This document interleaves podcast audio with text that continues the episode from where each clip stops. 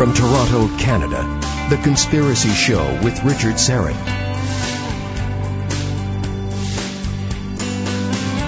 Welcome to the Audio Imaginarium. Come on in, weary traveler. Hang your cloak on a peg, grab a stool, and come gather around the fire. There are stories to be told, and you are among friends. Kalo Pascha. Christos anesti, alithos anesti. Christ is risen. Indeed, he is risen a blessed Easter to my Orthodox Christian friends, family, and listeners.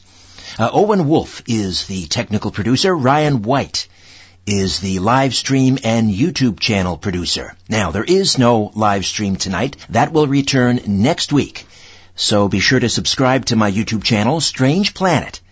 And that way you'll get notifications when we go live. Incidentally, uh, in addition to the conspiracy show, this radio program. You can also find episodes of my podcasts, The Rock and Roll Twilight Zone and Conspiracy Unlimited, which we upload to the YouTube channel. Coming up in the second hour, paranormal investigator and researcher Joshua P. Warren will be here to discuss paracymatics and sigils. Now this hour, what does the Bible say about the Antichrist, his tactics, and his motivation? Will we know where he has left his fingerprints? What do Muslims, Jews, and Christians believe about the end times? And will the Antichrist work through modern technology, especially artificial intelligence, to take over? Mark Biltz is founder of El Shaddai Ministries in Washington State. He's a well-known and popular commentator on the feasts of the Lord and has produced a series of DVDs on the feasts that have gone around the world. He's also the author of Blood Moons and God's Daytimer. His latest is Decoding the Antichrist and the End Times. Pastor Mark Biltz, welcome back to the Conspiracy Show. How are you? Hey, doing great, Richard. So thankful that you allowed me to be back on your program. We've reached you in Tennessee at a conference. Just tell me a little bit about what's going on down there. Yes, we're having a, a prophecy conference. Uh, the speakers are Perry Stone and Jonathan Cahn and uh, Bill Cloud, Joel Richardson, and myself. Uh, there's about 4,800 people here, and it's, it's exciting. It's going great. Decoding the Antichrist and the end times, what the Bible says and what the future holds. Just take a few moments and tell us what does Revelation uh, and what does the Old Testament tell us about the Antichrist? Okay, sure. Great question. The, the amazing thing about the book of Revelation, since you brought that up, is the fact that most people don't know there's over 600 references to the Old Testament in the book of Revelation. So it's hard to understand Revelation when we uh, don't see all the connections back. I mean, the Apostle John was Jewish for heaven's sake, and everything he had in his Revelation was drawn from uh, what he read. And uh, the amazing thing that uh, that I see in the connection here is uh, in the Apostle John's writings and in Paul's writing, it talks about how there were many antichrists in his day, and he says they came out from among us. And in Paul, uh, he says in his epistles that the uh, Satan comes as an angel of light, and his ministers as angels of righteous ministers of righteousness. So uh, what I see was fascinating and looking at the New Testament and the connections is could the Antichrist, instead of being some heathen or a Muslim or a Jew, be a professing believer? I mean, after all, the devil already has the world deceived. He's trying to deceive the Christians. Right, right.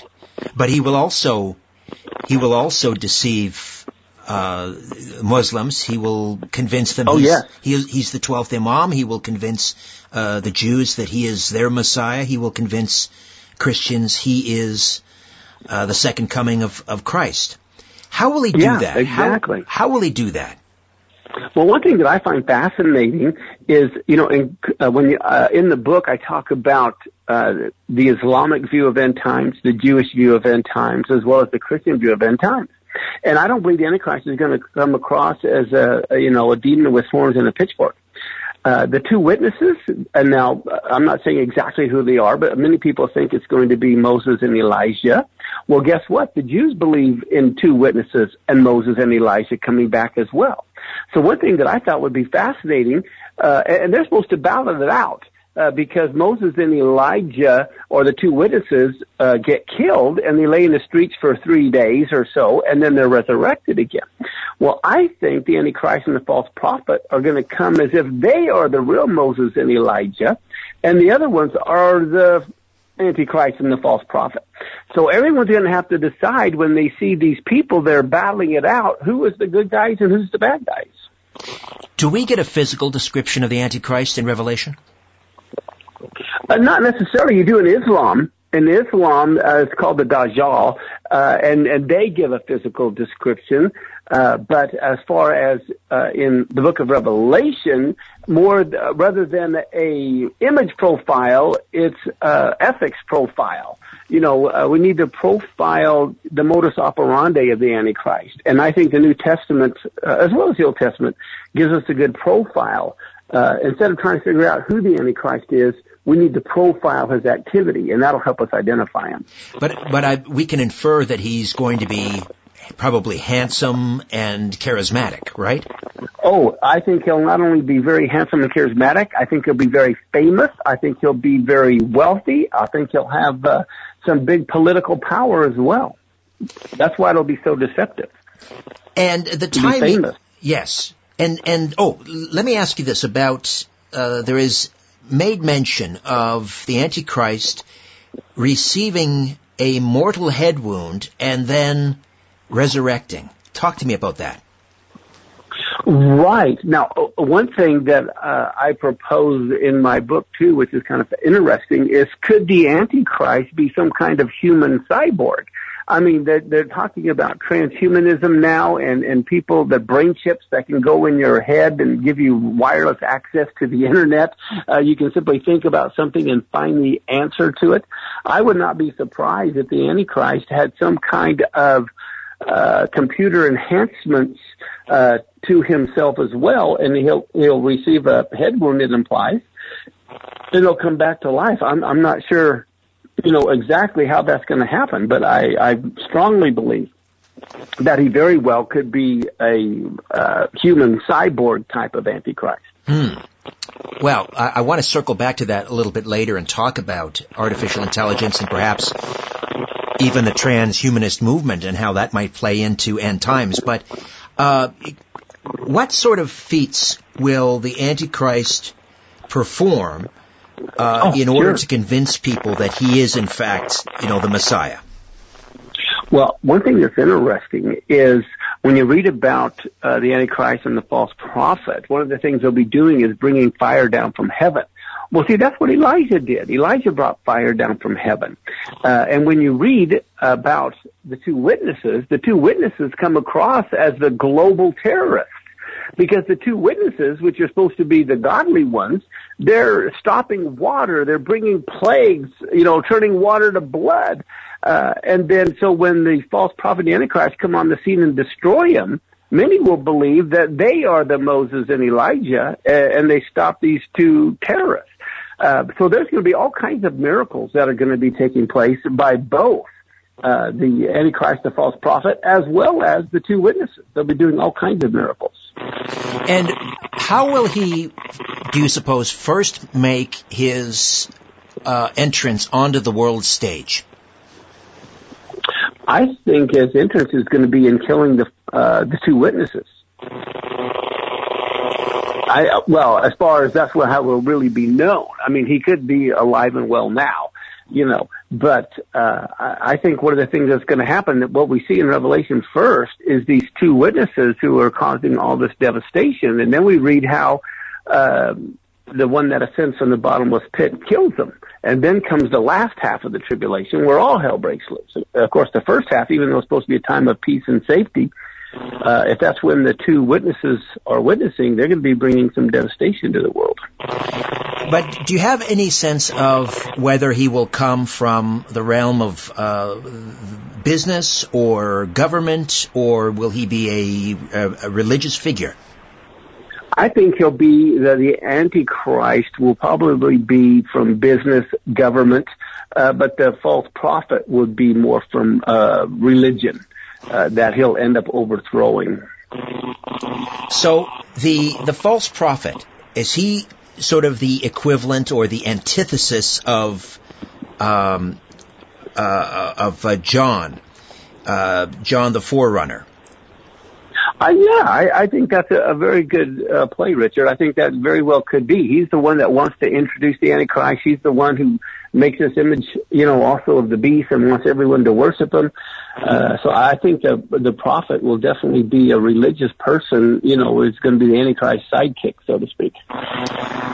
You know, for many many years, and I, I go back about twenty, uh, almost thirty years in in talk radio. I started out as a producer, booking guests on various uh, talk radio programs, and I remember way back in the early '90s, there was a gentleman by the name of Benjamin Creme and uh, he was uh, he wanted to get on any radio station that would have him to talk about this figure called the Maitreya.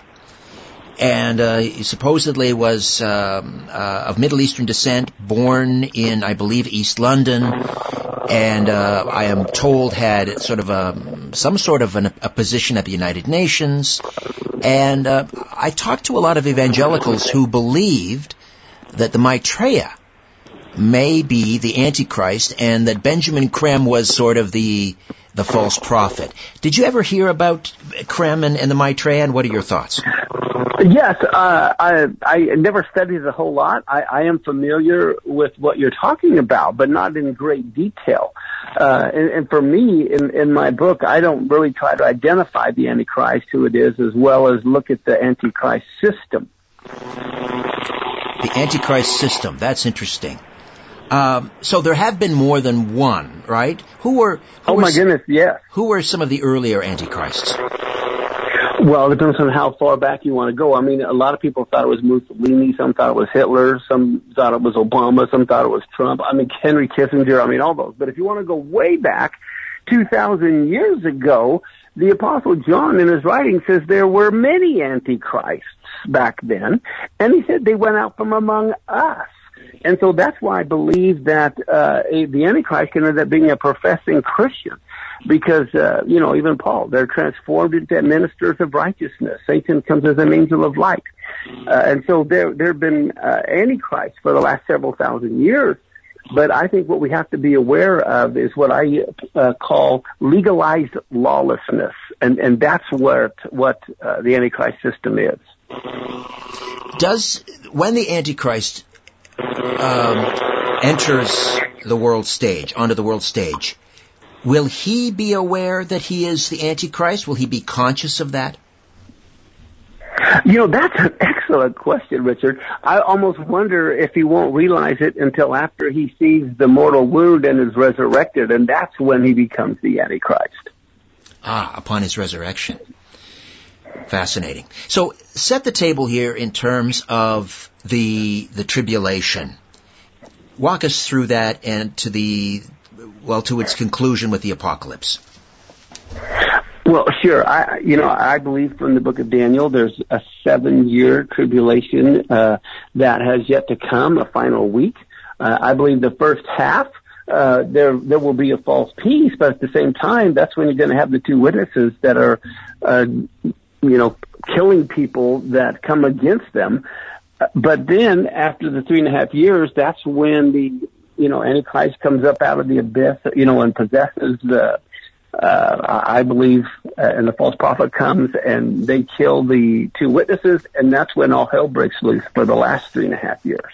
But tell me about the until the oh, Battle of Armageddon. Right. Tell me about this false peace. Sure. Uh, I mean, what's what's fascinating is here we're about to have revealed in the next month for heaven's sake, a, a new peace agreement in the Middle East. And everyone's, uh, you know, talking about, okay, what's in this Middle East peace agreement? Will it be a two-state solution? Uh, what will happen? Is, is this the final seven-year peace agreement that's about to be signed? Well, uh, for me, I want to see the contents, and evidently they're supposed to release it in June. They're waiting for two things. They're waiting for Ramadan to end, and they're waiting for pres- uh, um, Netanyahu to form his government. Uh, and once those two things are done, that's when they're going to release the peace agreement. Uh, and so I think we'll know a little bit more about that. But I think the, the false peace is going to be creating uh, either a two-state solution or giving away of the promised land. And In the end times, talk to me about what is prophesied about uh, who will align themselves against Israel. Uh, interesting point. I think a lot of the nations are going to align themselves against Israel. And as a matter of fact, when you talk about the Gog Magog war, they point out that in Hebrew, every letter is also a numerical value. And the very Hebrew word Gog and Magog has a numerical value of 70. And there are 70 nations uh, that uh, God had formed in Genesis 10 and so, uh, you know, and Joel, I think it talks about all nations coming against Israel. So uh, there's a chance that every nation could come against Israel at the last time.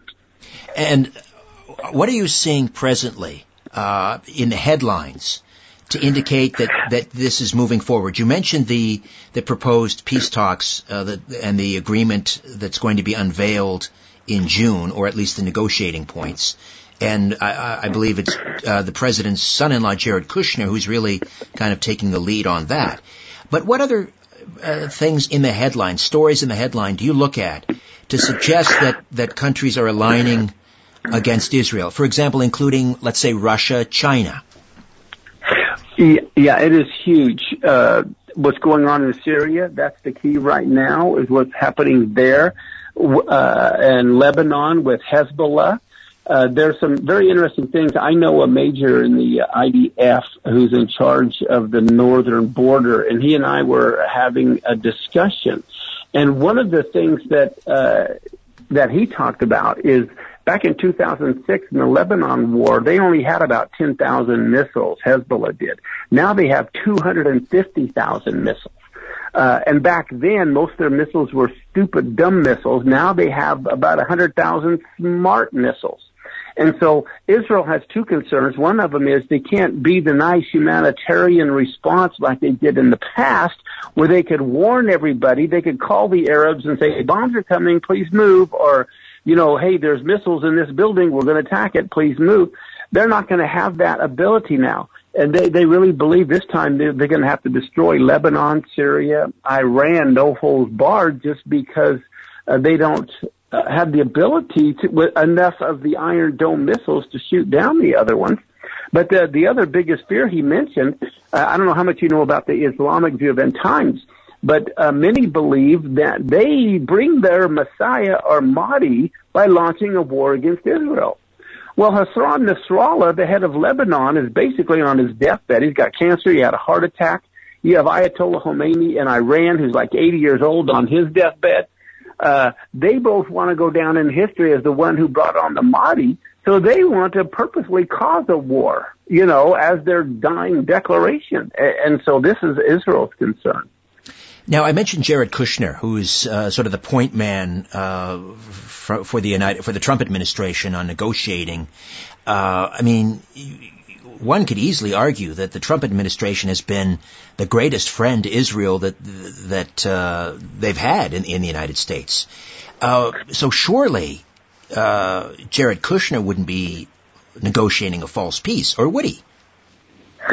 See, that's the thing. Uh, when you look at the Jews in the different administrations, some of the Jews are very secular. They're they're not religious at all.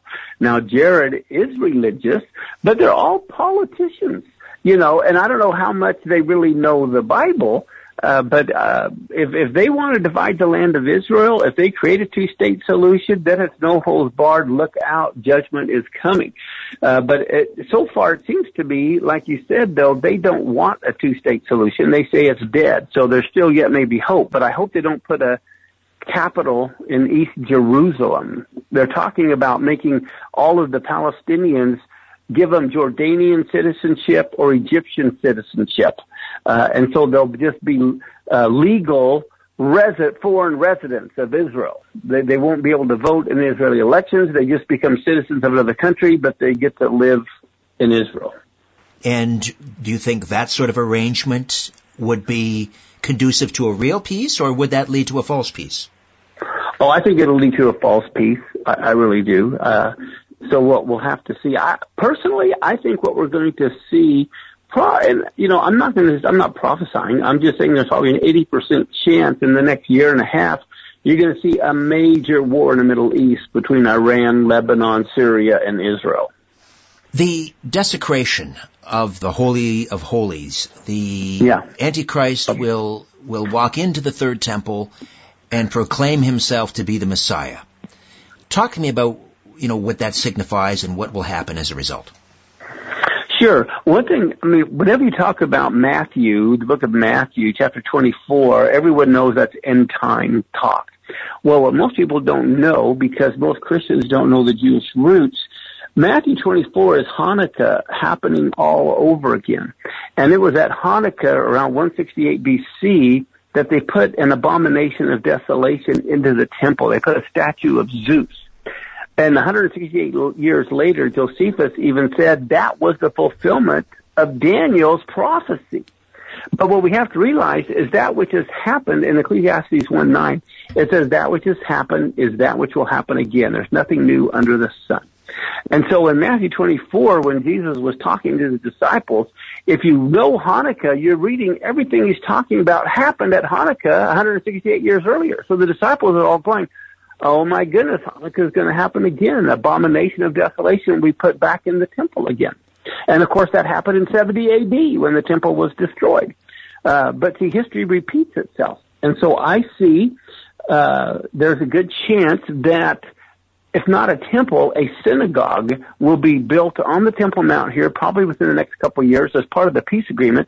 And talking to another Jewish rabbi, I don't want to mention any names, in Israel, they had mentioned that one of the parts of this peace agreement, they may take the Temple Mount uh, control away from Jordan and give it to Saudi Arabia.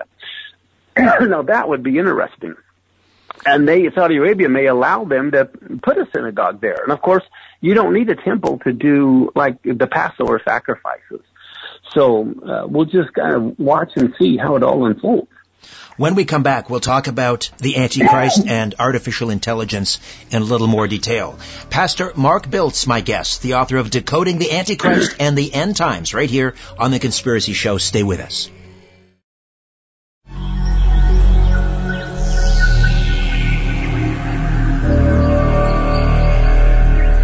providing the evidence and letting you draw your own conclusions. This is The Conspiracy Show with Richard Syrett.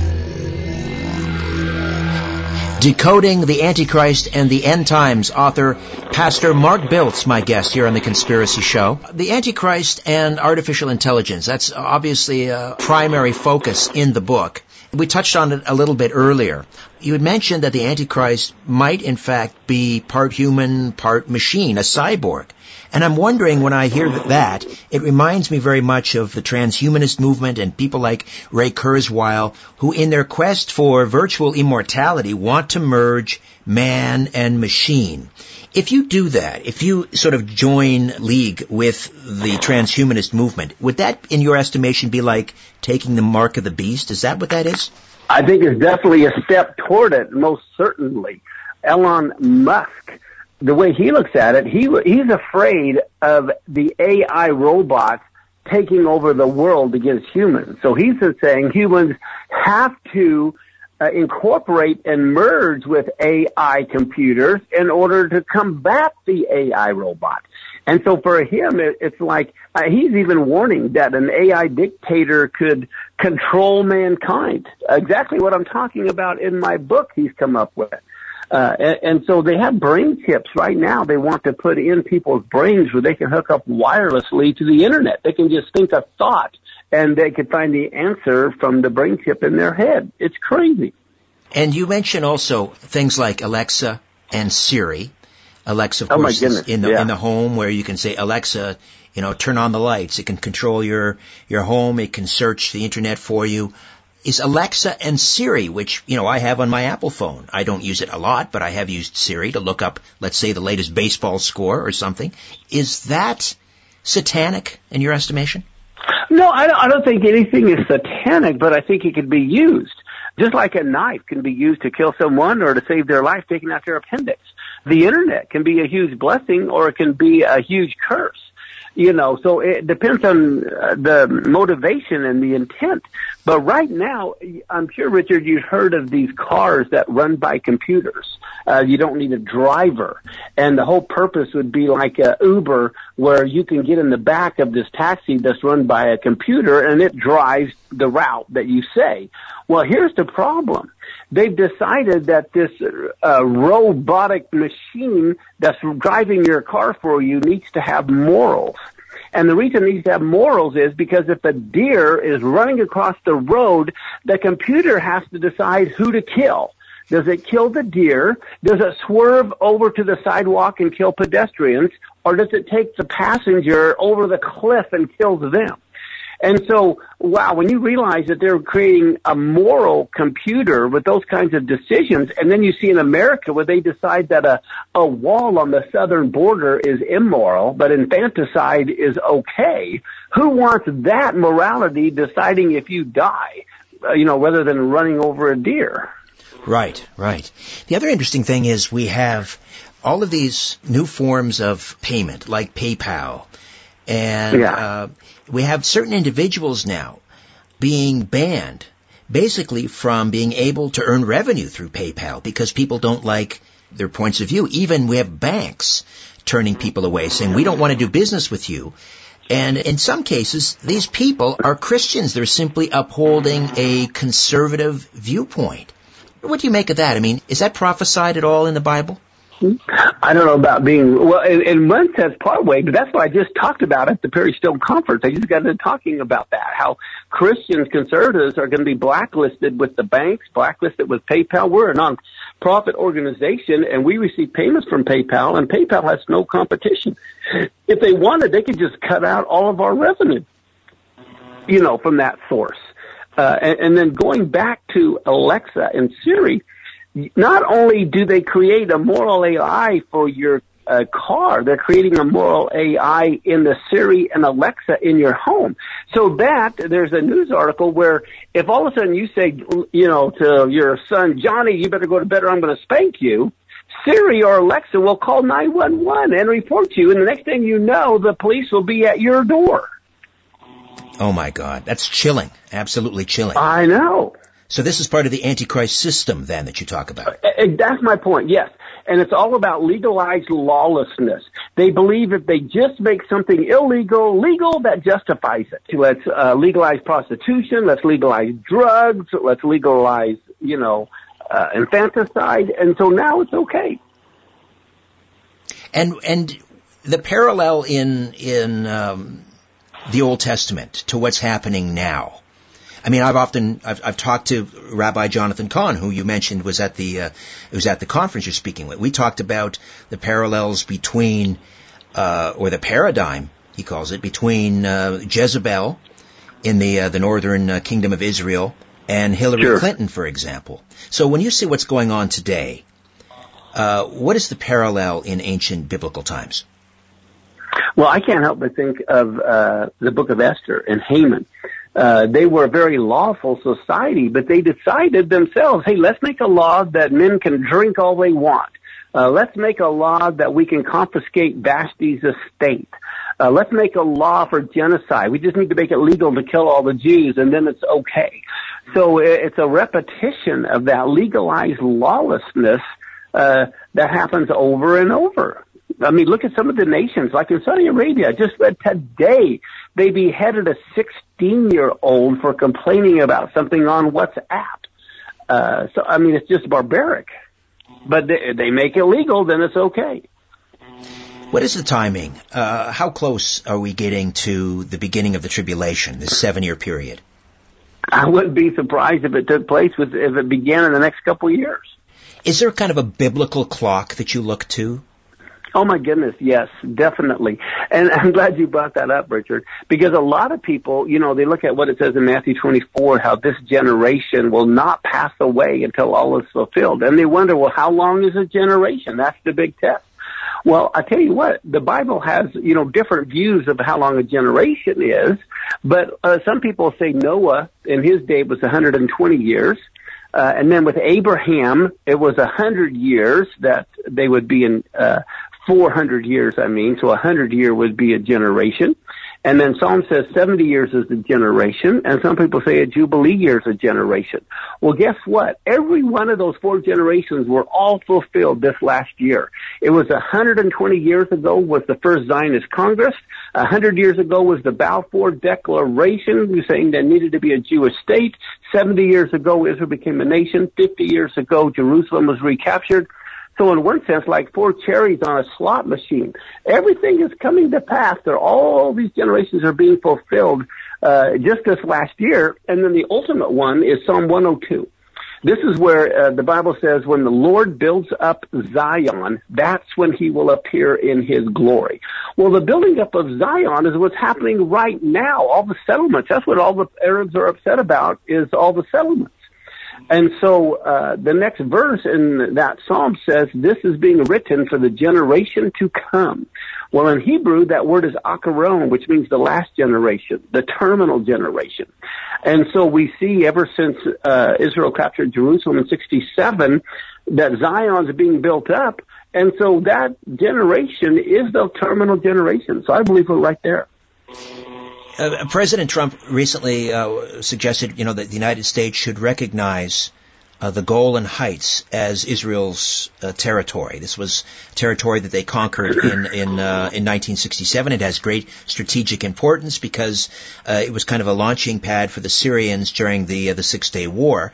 and of course, it's a mountainous area that overlooks a, a, number of Jewish settlements, so it is of great strategic importance if the United States were to recognize the Golan Heights as as part of uh, Israeli territory, um, is is that is that prophesied also in the Bible? Well, uh, the Bible does prophesy that Israel is going to get all their land back. So, in one sense, uh, yes. Uh, one of the interesting things, I think it's in Zechariah 1 and 2, where it talks about the Gaza Strip uh, how Israel will forsake the Gaza Strip. The Arabs will take it over, but then God's going to bring some kind of a, a kind of a tsunami or earthquake or something, and they'll all be removed, and then Judah or Israel will get that territory back. Uh, and as far as timing goes, get and tied to the book of Revelation, get a load of this, Richard. The the whole, the four horsemen of Revelation six is uh, also talked about in Zechariah six. And in Zechariah 1, it talks about the red horse of war. And guess when the vision of the red horse of war took place in Zechariah 1? It was at the end of the 70 years of the Babylonian captivity at the end of the second year of Darius.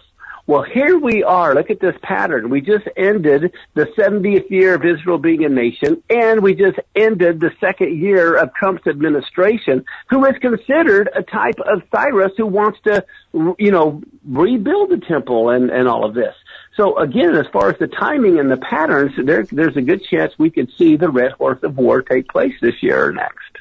Let's take a quick time out. We'll come back. Maybe we can talk about the other three horsemen of the apocalypse, end times, and uh, decoding the Antichrist with Pastor Mark Biltz. Right here on The Conspiracy Show. My name is Richard Syrett. Don't go away.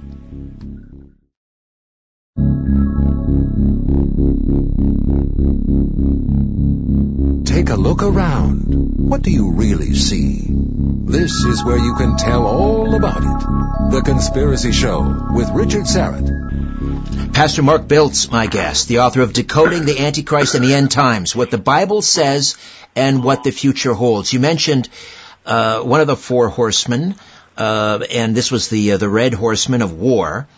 Uh, talk to me about the other three horsemen that appear on the scene during the end times. Sure. Uh, well, in Revelation 6, it's a different order than it is in uh, Zechariah 6. In Revelation, the first one you have is the the white horse, uh, where there's a like a king on it uh, with a, a bow, and he's coming forth to conquer. You know, so that is the first one, uh, and then you also have uh, the black horse, which is like famine and death. You know, so that's also coming, and and I see there's a good chance things like that. I mean, when you look at uh, some of these plagues that are already taking place, my goodness, uh, you have uh, Ebola is on the rise, measles is on the rise, uh, all of these things. Uh, and then, of course, you have, uh, I'm, I'm here right now in Revelation 6. so yeah, the first one was white. The second one, uh, is the red horse of war. Uh, and then it has the third one, uh, is the black horse. And then, uh, finally there is a, a, another one. Uh, and, uh, when he opens that, it's like a pale horse with death and hell following him. Uh, and so a fourth part of the earth is killed, the sword and famine and death and all the wild beasts of the earth. So, uh, I think that always follows war. You're going to find uh, when there's no food, uh, people are going to have famine. Then there's going to be death, and the wild beasts going to look for people to eat. But uh, I, I believe the red horse is going to come first, as according to Zechariah, which is the red horse of war. And are those precursors uh, to the the final battle of Armageddon? I think they they could be the beginning of the seven year tribulation. I think that, I think they'll take place over the seven years, all four horses. Uh, I don't know if there's like a year or two in between each one or what, but uh, I see them uh, transpiring from the beginning all the way through. And, and those are just metaphors, or are they? Uh, will there literally be? Will people literally see? Uh, you know, a pale horseman. Right. Well, it could be both. You know what's fascinating, Richard, is you know in Christianity, many people think there's only one correct answer. In Judaism, there's 70 answers. There's seven different layer, layers. Kind of like if you're on the ocean, some are seeing the ocean from the boat, some from you know swimming, some from snorkeling, and some from deep sea diving. Well, the Bible is the same way. There can be many levels of interpretation. I think some of it is allegorical. Uh, but then also some of it could be, you know, physical. Uh, and so for me, it's rather than being set and it has to be this way or that way, I just keep my eyes open for all possibilities. Some, there is a school of thought that the, the end times, the, you know, the battle of, the final battle of good and evil will be very localized. It will be localized to the Holy Land, the Middle East. Others think it will be worldwide. What are your thoughts on that? I think it's both. I, I think the focus will definitely be uh, the Middle East, but I think the consequences will be worldwide. But the Bible says in Zechariah 14 that many nations are going to survive all this. There will be humans who survive the tribulation. And in Zechariah 14 it says, then all the nations that have survivors, they have to come up every year to keep the Feast of Tabernacles around September, October. Otherwise they'll get the plague and no rain. So uh, I believe overall the focus will be the Middle East, and yet there'll be consequences worldwide. And when the, the at the height of the tribulation, uh, you know, when we go through what's what are called Jacob's troubles. Yes. Uh, paint me a picture, horrific as it might be. Well, Jacob uh, is another name for Israel. Jacob became Israel. Now, some uh, Orthodox Jews I talked to said Jacob's troubles already happened as far as they concerned, and that was Hitler and the Holocaust. And so now it's the Gentiles' turn. Uh, but I, I believe that uh, while that may very well be true, uh, Jerusalem still is going to be trampled under feet uh, by the Gentiles, and there's still another major problem coming to Israel as God cleanses that nation. So, uh, you know, I see that happening. But in terms of uh, you know, the, the and, and, the final battle of, of good and evil between good and evil. Uh, what kind of what kind of forces, uh, you know, are going to be battling? Not just flesh and bone, obviously. Oh my goodness, yeah, because what's on earth is patterned after what's in the heavenlies. I believe there's a big battle that's going to be going on in the heavenlies, and then we're going to see the physical manifestation uh, here on earth, and it's going to be a matter of uh, an earthly kingdom versus God's heavenly kingdom, uh, and He's coming on earth to rule and reign for a thousand years. Uh, and so all the nations will uh, be put into subjection to Him very shortly. All right, we'll take one final time out, come back, and finish up with Mark Biltz, the author of Decoding the Antichrist, right here on The Conspiracy Show. Stay with us. Mark Biltz is with me, the author of Decoding the Antichrist and the End Times.